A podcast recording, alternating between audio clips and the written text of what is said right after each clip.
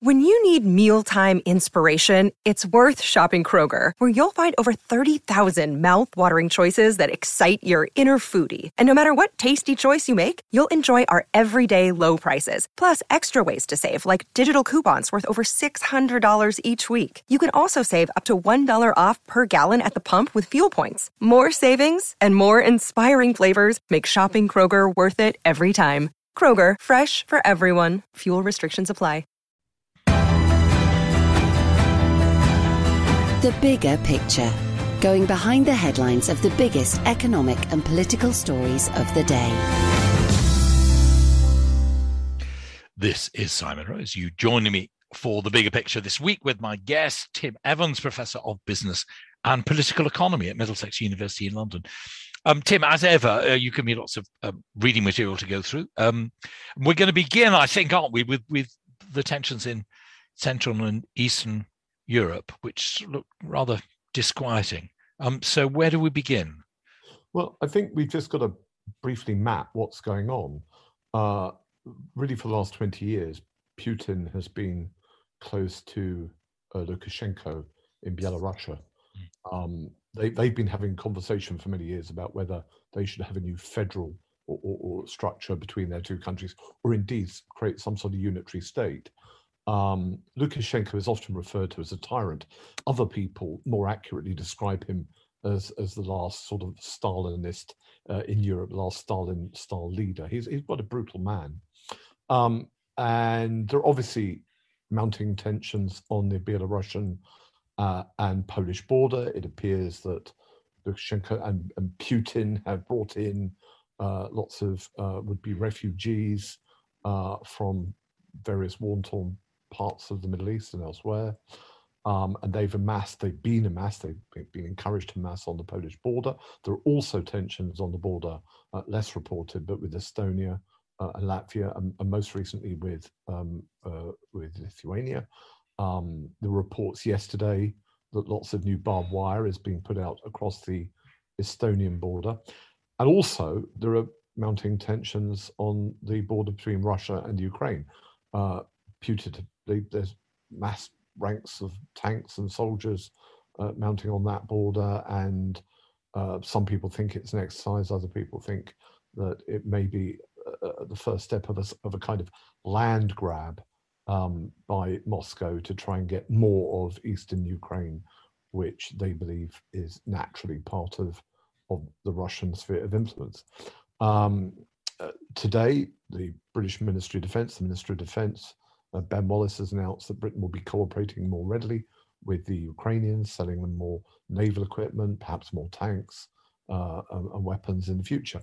So you know there is this there is this tension, and then overlaying all of that, um, there are lots of people uh, in Central Europe, particularly in countries like uh, Hungary and Slovakia, who are somewhat beholden to Russia for their gas supplies, um, and we're still waiting for the decision from Germany as to whether this new Russian pipeline, this gas pipeline, which will straddle uh, the Baltic, um, and, and potentially going into into Germany, uh, Nord Stream two will continue. The British, of course, and NATO put pressure on the Germans not to accept this. British, not just for geopolitical and, and strategic decisions, but also because they want to wean Germany off um, the sort of the, the, the, traditional hydrocarbon approach to energy because the concern they have about global warming. Mm-hmm. Um, but these are, you know, th- this is a, a, febrile and complex um, situation. And one of the problems, of course, is uh, the traditional Russian penchant for hybrid warfare. And the, the Russians are great chess players. So if they move um, uh, you know, in, in a timed and orchestrated way, if they move migrants to one border, uh, trying to put pressure on another state to open up a pipeline, that could all be some kind of deception, and then they roll into parts of Ukraine or vice versa. So I think there's a lot of tension right across there, a lot of concern. And, and closer to home as well, there are a couple of um, Russian bombers that are capable of carrying nuclear weapons buzzing British airspace this week, and indeed the Russians actually um, uh, used an anti-satellite missile to blow up a, a satellite in, in space, causing the astronauts on the International Space Station to have to take cover in case um, the space station was damaged and they had to return to, to Earth. It's all incredibly uh, disquieting, isn't it? Um, eh, to what extent do you think the the change of president of the United States has emboldened Putin's hand?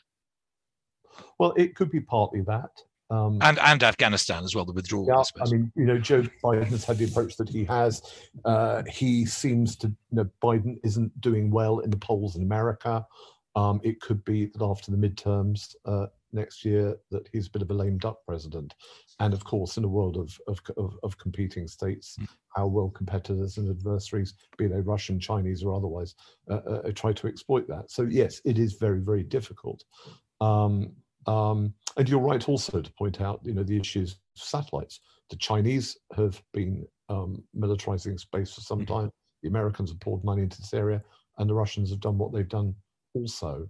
Um, 20 or 30 years ago, you know, you'd watch, I know, some whizzy James Bond films, and they would talk about, yes.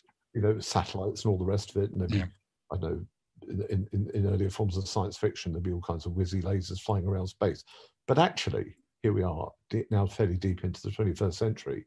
Uh, and what was thought of as to be fantasy, as so often happens in fiction, actually is becoming a reality. And there are lots of reports in the media how uh, the Chinese development of a hypersonic missile. Yes. Uh, recently, the testing, successful testing of a hypersonic missile came as a huge shock to the Western and, and American intelligence community. Um, one of the problems, of course, in this world is that technology can enable states to take huge and often unexpected advances to leapfrog forward.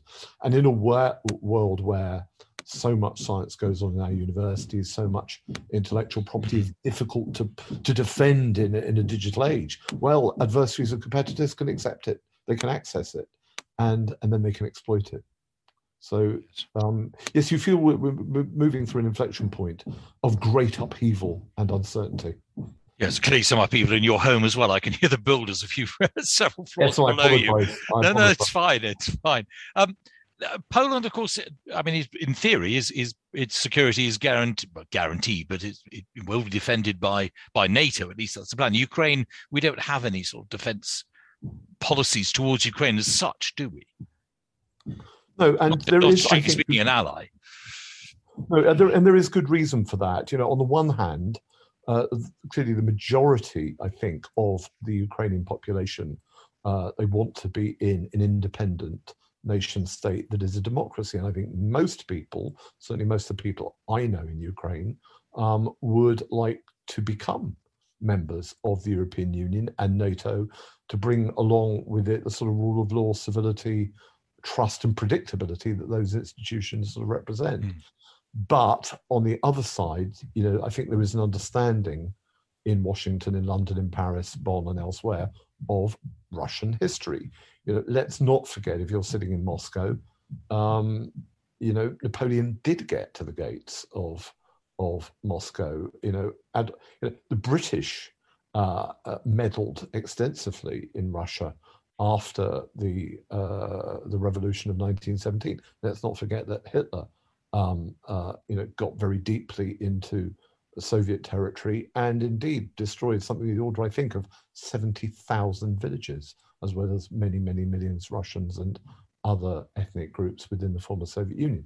So the Russians, you know, have a certain view, and for them, for their security, they see Ukraine, I think, as very much within their sphere of influence and as a sort of buffer zone. If you can imagine it like this, imagine that um, uh, uh, that some sort of perceived foe of the United States was getting heavily involved uh, in Mexico or on the southern border of the United States. Well, you can imagine the US and, and people in the capital becoming concerned about that.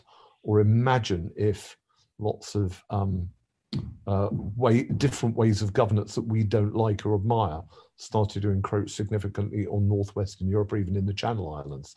And, and I think this is the way the Russians view it. But of course, the, the real conundrum is surely in the 21st century, uh, people in an independent country such as Ukraine should ultimately have the right to choose the institutions that they're members of internationally and the sort of governance that they want to embrace. And if they want to embrace democracy and they want to embrace NATO or the European Union, shouldn't they have the rights? Do we have to go on thinking um, uh, in terms of spheres of yes. influence? That's the tension, I think. That's the debate. Um, the dependence upon um, Russian gas, of course, is complicating everything. And um, the new pipeline, which will bypass Ukraine, is not very helpful to them at all. It would reduce their income, but also that you know um, um, uh, makes the Ukraine perhaps less important then for for for Europe. But for Germany, presumably, the, after the the um, extraordinary um, sort of Japanese tsunami and the problems with the uh, with nuclear power down there, with Germany's abandonment of nuclear power has obviously causing its problems, isn't it? Because it's become ever more dependent upon Russian Russian gas, whereas France, for instance, is still, I think, uh, seventy-five percent of its um, power generation comes from nuclear power. You're absolutely right. Um, uh, there are many people, many world leaders, who I think are privately, if not overtly, critical of Angela Merkel's knee-jerk reaction to close down uh, their nuclear mm. energy program. Um, yes, France, uh, uh, you know, has an enormous uh, program, and um, the United Kingdom uh, looks as if it wants to not only carry on with the new generation of major nuclear power station, for example, uh, Hinkley Point in Somerset, but it also uh, is partnering with major engineering companies such as Rolls Royce, who've just won, I think, a hundred million pounds investment from Qatar to um, to to develop and and to to to to deliver a new generation of mini nuclear power stations. You, you know, uh, there are now apps available online. You can actually download extraordinary apps that will give you a fairly good understanding of how the United Kingdom is being powered at any moment. And I noticed this morning uh, when the sun was shining more than it is now that about 13 or 14 percent of our power came from solar. Um, and I think there's a similar amount coming from wind. Um, of course, on a very sunny day, uh, the solar power goes up. If there's, but if you know, but it means that you know, although we have a diverse energy economy, ever increasingly so, if if the weather is against you, you can have pinch points and problems. And so, uh, whilst I applaud the British government's drive to diversity, I do think that new generation of nuclear power stations are important. And this is not just for environmental reasons. It's precisely the point about Germany. Germany has become, uh, you know, uh, although it does have some wind and, and some and, and some solar, um, by stripping out nuclear, they have, in a potentially very dangerous way, become beholden um, not only to the older technologies of coal and gas, but they could become you know, beholden to ever more to the Russians, rather like countries like Slovakia, the Czech Republic, or Hungary have been for a long time. Presumably, if Putin actually does invade, it would actually, I mean, most Western nations would then probably regard them as being beyond the pale and would try and find alternative sources of gas. One think, I mean, it could be a question of cutting off your nose to spite your face.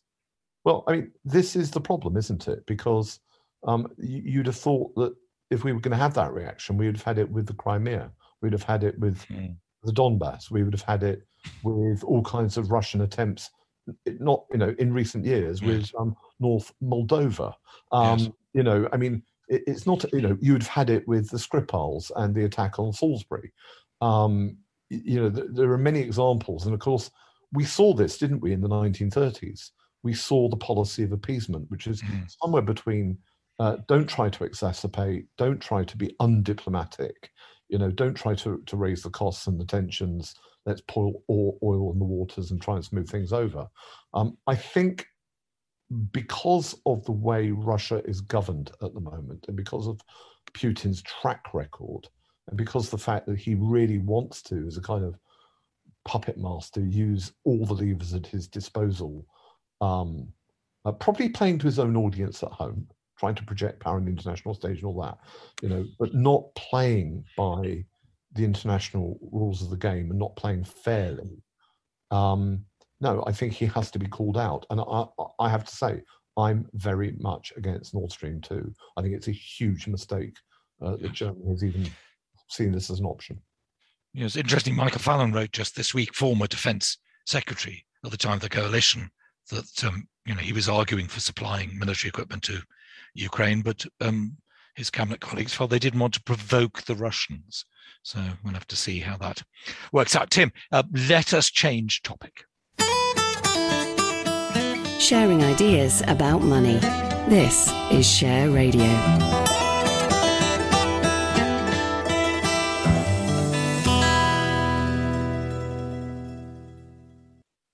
This is Simon Rose. Uh, you're listening to the bigger picture on Share Radio, where I'm in conversation with Tim Evans, Professor of Business and Political Economy at Middlesex University in London. Tim, our, our second topic, please. Well, I don't think we can avoid the issue or the return of the issue of sleaze in British politics. Um, this was an issue, I mean, it bobs up and down over the years. Um, it's high on the agenda at the moment. It's damaging Boris Johnson, the Conservatives, in the opinion polls. Um, we saw a sort of um, uh, an aspect of sleaze, didn't we, five or ten years ago when uh, when we saw all the stories, particularly sparked by uh, Guido Fawkes concerning uh, MPs' expenses. That was a huge scandal. And then if we go back to um, the days of John Major, um, there seemed to be an awful lot of uh, problems with sleaze, um, uh, ranging from sex scandals to brown envelopes putatively stuffed with cash. Um, uh, in the old days, of course, when we were very young, Simon, um, um, it was always said that that uh, if you were sort of from the political left, you tended actually to be involved in monetary scandals. But if you were sort of from the right, often they were sex scandals. Mm. Now it seems to me that um, that as we move into the 21st century, um, all sides are at it and they're at all of it. There's always you know a, a, bit of sex and and and and certainly there's lots of money, and be that uh, you know members of parliament right across the chamber who have got uh, consultancy jobs or, or, or they're members of various trades and professions. They could be doctors, they could be GPs, they could be nurses, they could be lawyers, whatever. There, there does seem to uh, be an awful lot of um, earning the salary, and, and not insubstantial salaries. And a lot most backbench MPs and something well into the eighty thousand yes. pounds a year uh, for their jobs. But lots of them do seem to have um, sort of second roles. Lots of them are also supported by trade unions, or supported by trade unions, and and I'm sure that with the support and sponsorship they get, there are all kinds of agendas they follow there. So I think this does go right across, although it is very much damaging the prime minister and the Tories at the moment. But what's at the root of this? Um, going back all uh, over the years, what's at the root of this is this very peculiar way that in this country we view polit- polit- politics and politicians. On the one hand, um, we want politicians, particularly when they're elected representatives like MPs, to be sort of full time serving us, not just hmm. representing us, not just being a delegate or representative in Parliament, but almost there as someone who we can call on if, for example, the local council fail. You know, um, yes. they're almost sort of high end social workers ultimately. Um, and, and, and, for that, you know, we, we're happy to pay our taxes and we're happy for them to have the salaries that they do. On the other hand, we're also rather wary, aren't we, of people who've, I don't know, gone to school or college or university, then joined, I don't know, a local council or a county council, and who climbed the greasy pole of politics into the House of Commons and then set off again to be a junior minister, but who have um, some kind of second career and an outside interest or or, or income. Mm. And the tension on all of this, and this goes back not just decades, it goes you know back into the 19th and the, in the 18th century and beyond. It is the tension between do we want our politicians to be full-time representatives who are um, professional politicians, so full-time and professional, or do we want them also to be amateurs, to be what I call sort of potted shed. Yes.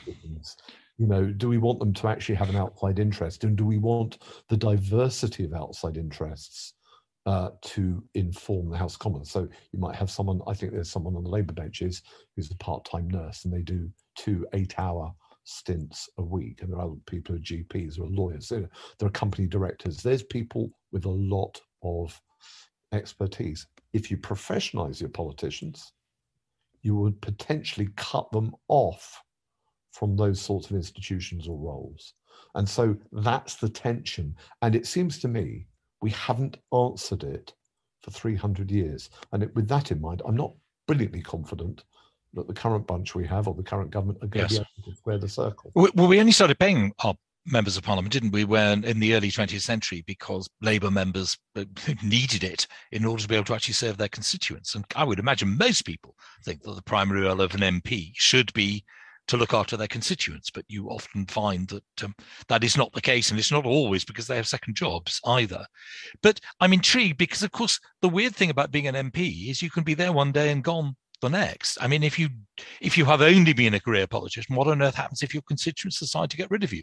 if you've had another career beforehand, another job, then theoretically you can go back to that afterwards. But you know, after election night, you could just be out of a job. Absolutely, and you know, see, there is this question: Do you want them to be narrow and climbing the greasy mm. pole, but with the profound risk that their careers could end very rapidly, and and then what happens to these people? Um, uh, and that might, by the way, have the unintended consequence, uh, you know, of excluding an awful lot of people who would otherwise be very useful and very talented, yes. very capable at entering politics.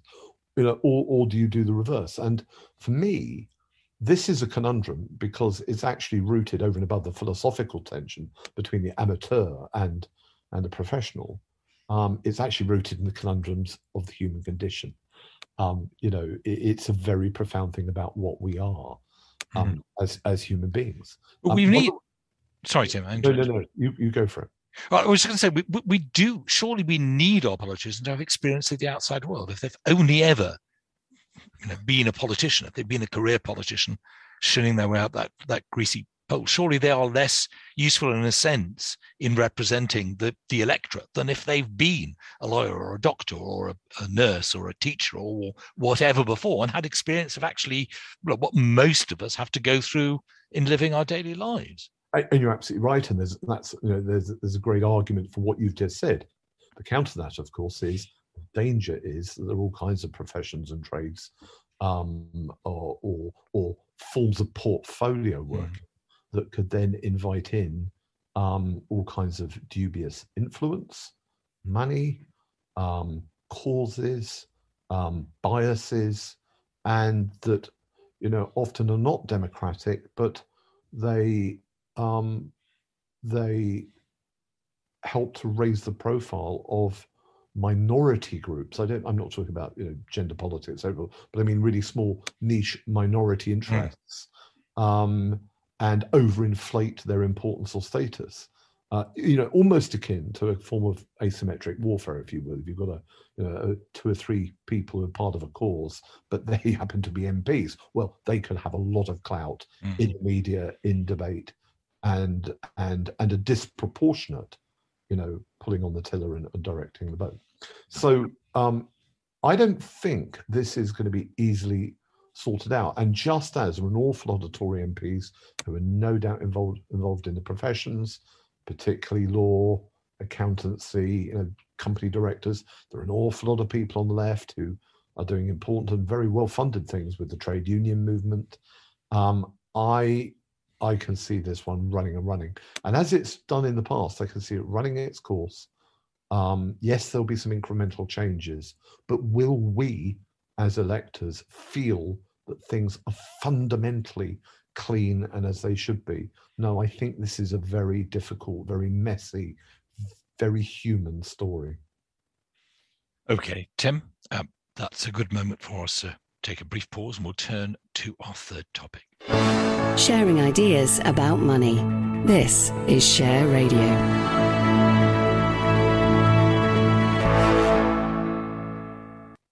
You're listening to the bigger picture on Share Radio. I'm Simon Rose in conversation with Professor Tim Evans uh, of Middlesex University in London. Tim, what's our final topic, please? Um, I've been enthralled uh, on watching uh, Ed Balls, the former Labour MP and cabinet minister and advisor to Labour Chancellor Gordon Brown, watching Ed's series um, Inside the Care Crisis which uh, has been uh, on the BBC uh, television recently. And I've been enthralled by it because um, he has really brought some home truths to light. Um, things that not only resonate with me because I am a part time carer um, or have been up to recently two elderly parents and, and now one elderly parent, but because he's cast a light on the scale of a problem which in this country we're often in denial of. And one of the reasons we're in denial uh, is because when we talk about people being unwell uh, or we talk about any form of healthcare, we tend to talk about the NHS. And one of the really impressive things that Ed Balls has done is locate um, the NHS debate in the context of the broader picture of UK health and social care. You know, if the NHS has, for example, around 100,000 beds, you know, ICU, acute, surgical, you know, beds, well, there are about 400,000 beds in the UK's um, health uh, uh, social care sector and that can range from people who are i don't know in in the long term care setting somewhere like uh, the Royal Hospital for Neurodisability, which is in Putney in London, which deals with often people who are in comas for a long time or have Huntington's disease. It can range to other units like uh, uh, the Children's Trust, used to be called Tadworth Court down in Surrey, which deals with children who have multi and profound um, uh, disabilities. Um, to people who are in more familiar, older people in more familiar residential or nursing homes, uh, nursing home settings. There are also, as he pointed out, hundreds and hundreds and hundreds of thousands of people who are receiving care in their own homes, often uh, by loved ones. Um, and you know, we, you know, we're dealing with the sector here that in the round, if you include the care home setting and the domiciliary setting, you're dealing with well over a million people. And I just wish that, for example, during the pandemic, and this is something Ed Balls was really upfront about, this is something he said, and I agree with him to the hilt, that when people were clapping for the NHS, um, I wish we were clapping more than just for the NHS and the 100,000 beds that, the, that that service has. I wish we were clapping for the UK's health and social care sector, be it the NHS, be it for profit, be it not for profit, be it the medical military sector, which does so, so much, not only for our armed forces, but is again currently stepping up with additional ambulance support. You know, to make our health and social care work in this country, um, it is not any one component. There are huge charities out like out there, like the British Heart Foundation or Alzheimer's UK or P- Parkinson's, you know, or or the Salvation Army or Methodist care homes or Jewish mm. care, you name it. It's, a, it's an extraordinary and rich diversity. It's a huge tapestry. The, the National Union of Mine Workers convalescent homes, you know, people forget that, that that union has long had its own convalescent homes. And for me, um, they all do an extraordinary uh, job. And I just wish we raised our gaze more and thought about those elements. And he makes the key point um, that because we don't often think of them, uh, often people are left in neglect. People, particularly people who don't have uh, families, you know, they're isolated. This is not a well-resourced area. Uh, it's a real struggle to get more money to get to the hands of social services directors um, and for things to be funded um, it is a bit of a Cinderella service and it's overlooked and it's forgotten. Yes. So I really salute Ed Balls for what he's done. Yes. Under even greater pressure, of course, in the pandemic, when NHS was sort of basically pushing people out into the care sector, which was less well prepared uh, and able to defend its itself and its patients. Um, I mean, in theory, of course, the, the, the, this sort of proposed rise in national insurance is supposed to somehow magically solve all the problems in the social care sector. I, I imagine from what you've been saying, you don't necessarily think that's going to work. Well, the first thing is, I have no um, way of knowing if the additional uh, level of, of, of, of 1.25% for national insurance, I have no idea if that money is actually going to come forward mm. because we have no way of knowing the extent to which we're at the UK's peak of Laffer curve, and that if you add a tax, there's no there's no absolute you know, recipe that says you're going to get more money in. You may go over the top of the Laffer curve and get less money in. Secondly, if we do get the extra 12.5 billion a year that the government want to derive from this extra tax, will that actually get through to frontline people who to receive care and treatment? And now the data is in from you know from 2002 to to 2020 of all the extra money that the, the for example Tony Blair uh, put into the NHS. Very, very little of that, and I mean a tiny percentage, actually ever got through to frontline patient care. Most of it was eaten up with extra administration or went off to various interest groups, um, you know, who may, may, have negotiated pay increases and all that. Um, you know, and and that's not me saying that doctors and nurses really, but porters or anyone shouldn't have more pay. But let's not assume that this extra money will will actually get through to people in the next two or three years in the NHS. Um, and then beyond that, the idea that somehow this money is going to be, I know, tapered away from the NHS to actually get into social care. Well, you know, we will see if any of this happens. It is possible, just to tie some of this package together today, it is possible that with the the extraordinary hike in energy prices that we're seeing from for a whole range of reasons uh, around the world at the moment. It is possible, you know, it's very rare you see these kind of energy increases around the world where you don't have some kind of recession that follows. Mm. Um, and do I really believe Rishi Sunak's view that the British economy is going to grow in the way he thinks it's going to grow over the next two or three years? I'm not sure I believe those statistics. Will this tax base increase in the way that the government wants? I don't know. If it does, will any of that money get through to patients and then after it, people in social care? I don't know. That's not. I'm not, not sure he believes. I'm not sure if he believes it. Well, no, is an overt skeptic. I'm just an academic. Uh, interesting, Tim. Most weeks you say you're an eternal optimist. You don't seem quite as optimistic today, but I've been delighted to talk to you. Um, uh, my conversation has been with Tim Evans. He's professor of business and political economy at Middlesex University in London. And Tim will be back with more to discuss with me in a fortnight's time.